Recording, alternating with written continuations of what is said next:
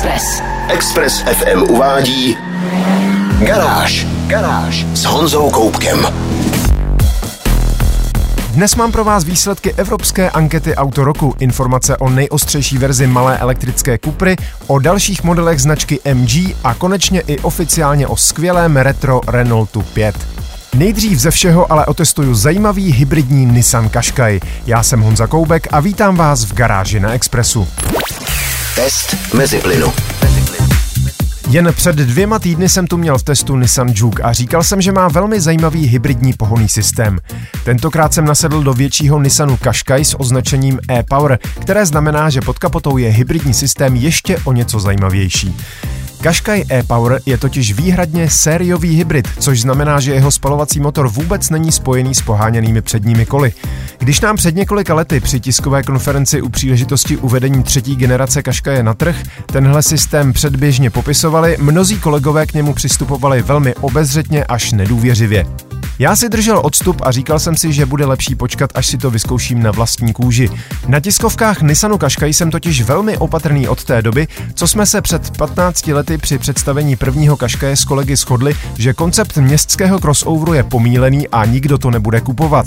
Výsledkem bylo, že Qashqai se prodával jako teplé housky a stal se jedním z hlavních hybatelů crossoverového boomu, který trvá dodnes. Chybami se ale člověk učí, takže jsem si tentokrát nechal své pochybnosti pro sebe a dobře jsem udělal, protože Qashqai e-Power nejenže funguje dobře, on funguje velmi dobře.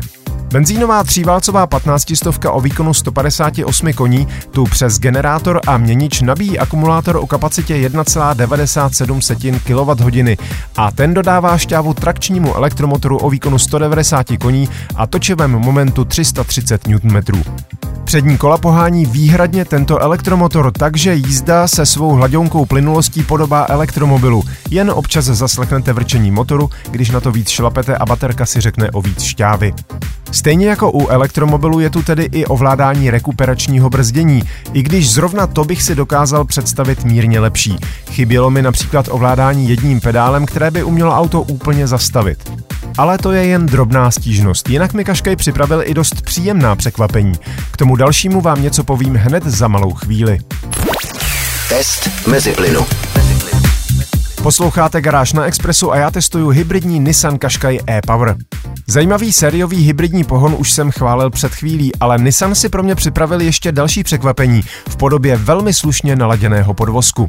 Poměrně velký crossover, který oproti minulé generaci narostl zhruba o 3 cm do délky, výšky i šířky, může mít v nejvyšší výbavě až 20-palcová kola a s nimi více prvkovou zadní nápravu. Většina ostatních verzí má ale kola menší a zadní nápravu levnější a jednodušší torzní. I tak ale Kaškaj jezdí velmi dobře, nerovnosti městského povrchu zvládá s naprostou grácí a co mě překvapilo nejvíc, na otevřené silnici jede tak sebejistě a s tak pěkně vyváženými ovládacími prvky, že je za jeho volantem opravdu docela zábava. Jasně, není to žádné Porsche, ale řízení mě prostě bavilo a to se u spousty moderních aut už nestává. Kaškaj si navíc mírně polepšil i v kvalitě vnitřního prostoru a především v praktičnosti. Není to žádný přeborník třídy, kufr má jen nějakých 461 litrů, ale v minulé generaci byl o víc než 50 litrů menší a celkem zásadně omezoval rodinné použití.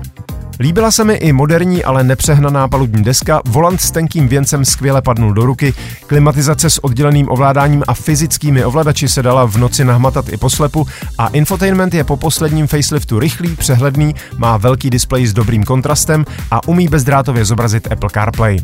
Kaškaj s hybridním pohonem e-Power je velmi zajímavé auto, ale je potřeba počítat i s tím, že je dražší než čistě spalovací sourozenci. Ve slušné základní výbavě N-Connecta začíná na milionu a deseti tisících korun, špičková Tekna Plus je už za milion 130 tisíc. Na druhou stranu je fakt, že není velký problém udržet spotřebu kolem 5,5 litru. Moje další poznatky z týdenního testování uvidíte ve videu na www.garage.cz.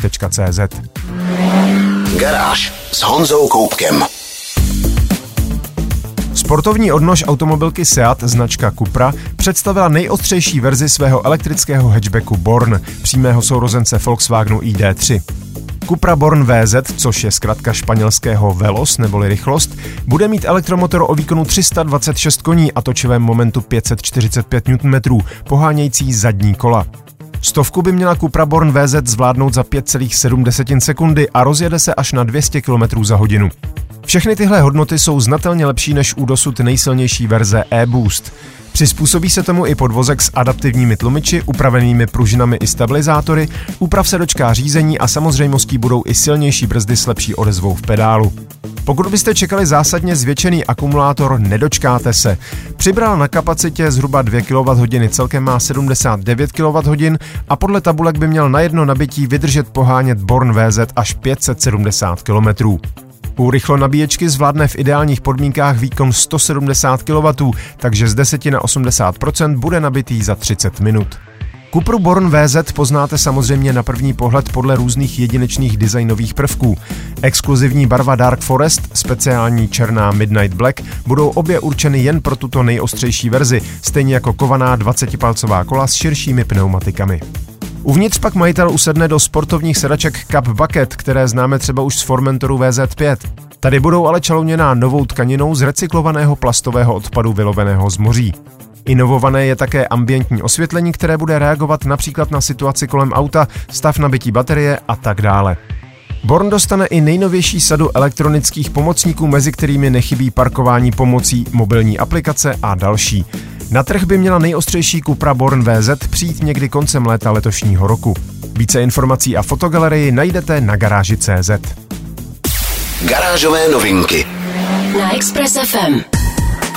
Posloucháte Garáž na Expressu. Čínská automobilka s původně britskou značkou MG si pro nás přichystala rovnou dvě novinky. Ta větší se jmenuje Whale, tedy velryba. A jde o velké SUV kupé s délkou 4,7 metru a rozvorem 2,80 m. Vyrovná se tak zhruba BMW X4 nebo Renaultu Rafale. Bude mít 19-palcová kola, dvoubarevné lakování karoserie, bílomodré čalounění kůží napa, ambientní osvětlení, panoramaticky prosklenou střechu, dvě velké obrazovky a chromové koncovky výfuků. Ano, nejde o elektromobil, dokonce ani hybrid pod kapotou nenajdete. Srdcem vozu je tradiční dvoulitrový čtyřválec o výkonu 231 koní a točivém momentu 370 Nm, který pracuje s 8-stupňovým automatem a pohání ovládání přední kola. Design auta je ale opravdu azijsky netradiční. Příď odkazuje na zmíněnou velrybu a záď je prostě zvláštní. Podívejte se sami, fotogalerii máme na webu. Druhá novinka bude zajímat určitě víc lidí. Model MG3 totiž bude de facto přímým konkurentem Fabie. A pozor, opět nepůjde o čistý elektromobil. Vůz se zajímavou, ale nikoli v příliš excentrickou přídí a zcela konvenční zádí bude pohánět podobné hybridní ústrojí, které známe například z Toyoty Yaris. Benzínová 15 stovka pracující v úsporném Atkinsonově cyklu je spojená s elektromotorem, schopným samostatně auto pohánět až do rychlosti 80 km za hodinu. Celkový výkon soustavy je téměř 195 koní, což na auto téhle velikosti opravdu není málo.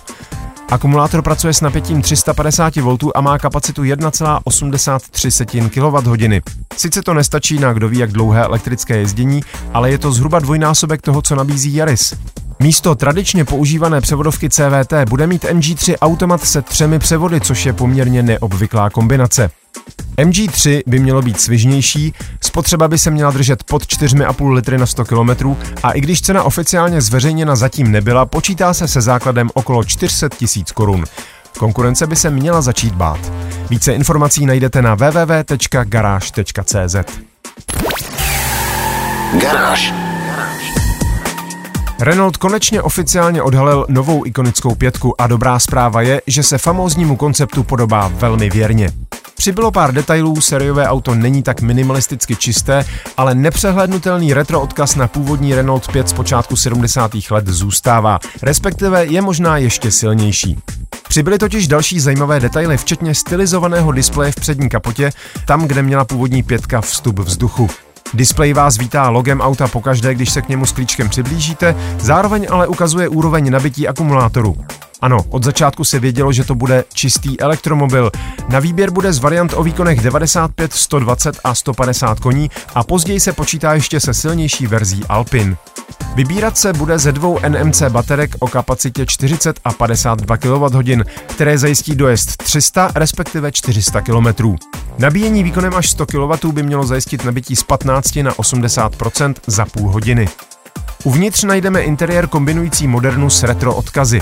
Trochu překvapení je, že pětka nepřebere systém infotainmentu se svislou centrální obrazovkou, který mají prakticky všechny současné Renaulty. Místo toho má dva displeje na ležato vedle sebe. Příjemná zpráva je, že uvnitř zbylo poměrně dost fyzických ovladačů pro nejdůležitější funkce a nebude tak třeba všechno hledat na displejích.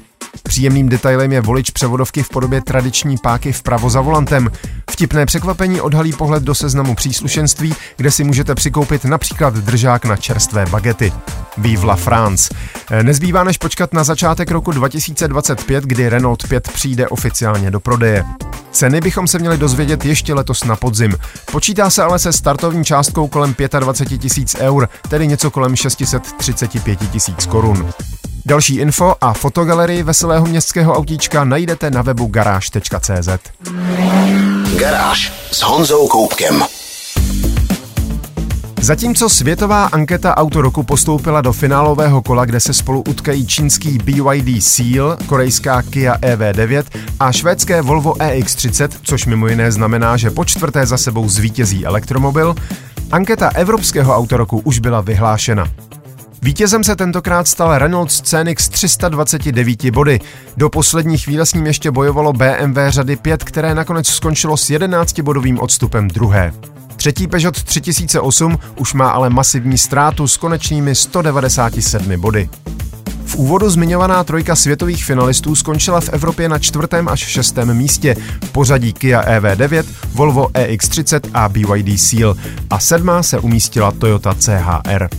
Nutno říct, že nejde o žádnou typovací soutěž nebo anketu oblíbenosti aut u laické veřejnosti, což mnohdy bývá případ národních soutěží o auto roku. Evropské auto roku volí odborná porota složená z 61 motoristických novinářů z 23 evropských zemí. Volí se nepřetržitě od roku 1963 a od roku 1993 vnímáme i českého zástupce. Po nestorech české motoristické novinařiny Milanu Josífovi a Tomáši Hyanovi nás aktuálně zastupuje kolega Jirka Duchoň, který letos nejvíce bodů udělil pětkovému Bavoráku. Z vítězství Renaultu Scénic má asi největší radost automobilka, která naposledy zvítězila s Cliem v roce 2006. Další informace najdete na garáži CZ. Express. Express. To bylo z dnešní garáže na Expressu všechno. Další díly najdete na všech podcastových platformách. Nezapomeňte se přihlásit k odběru a díky, že nás posloucháte. Videa a fotky k dnešním novinkám, stejně jako další nálož informací z motoristické branže, najdete jako tradičně na www.garage.cz, stejně jako videotest zajímavého hybridního Nissanu Qashqai e-Power. Zvu vás také na stránky tisíckoní.cz, kde najdete všechny moje testy, vlogy i podcasty a spoustu dalšího. Díky za pozornost, mějte se báječně, buďte zdraví, jezděte rozumně a na Expressu naslyšenou zase za týden. Garáž na Express FM.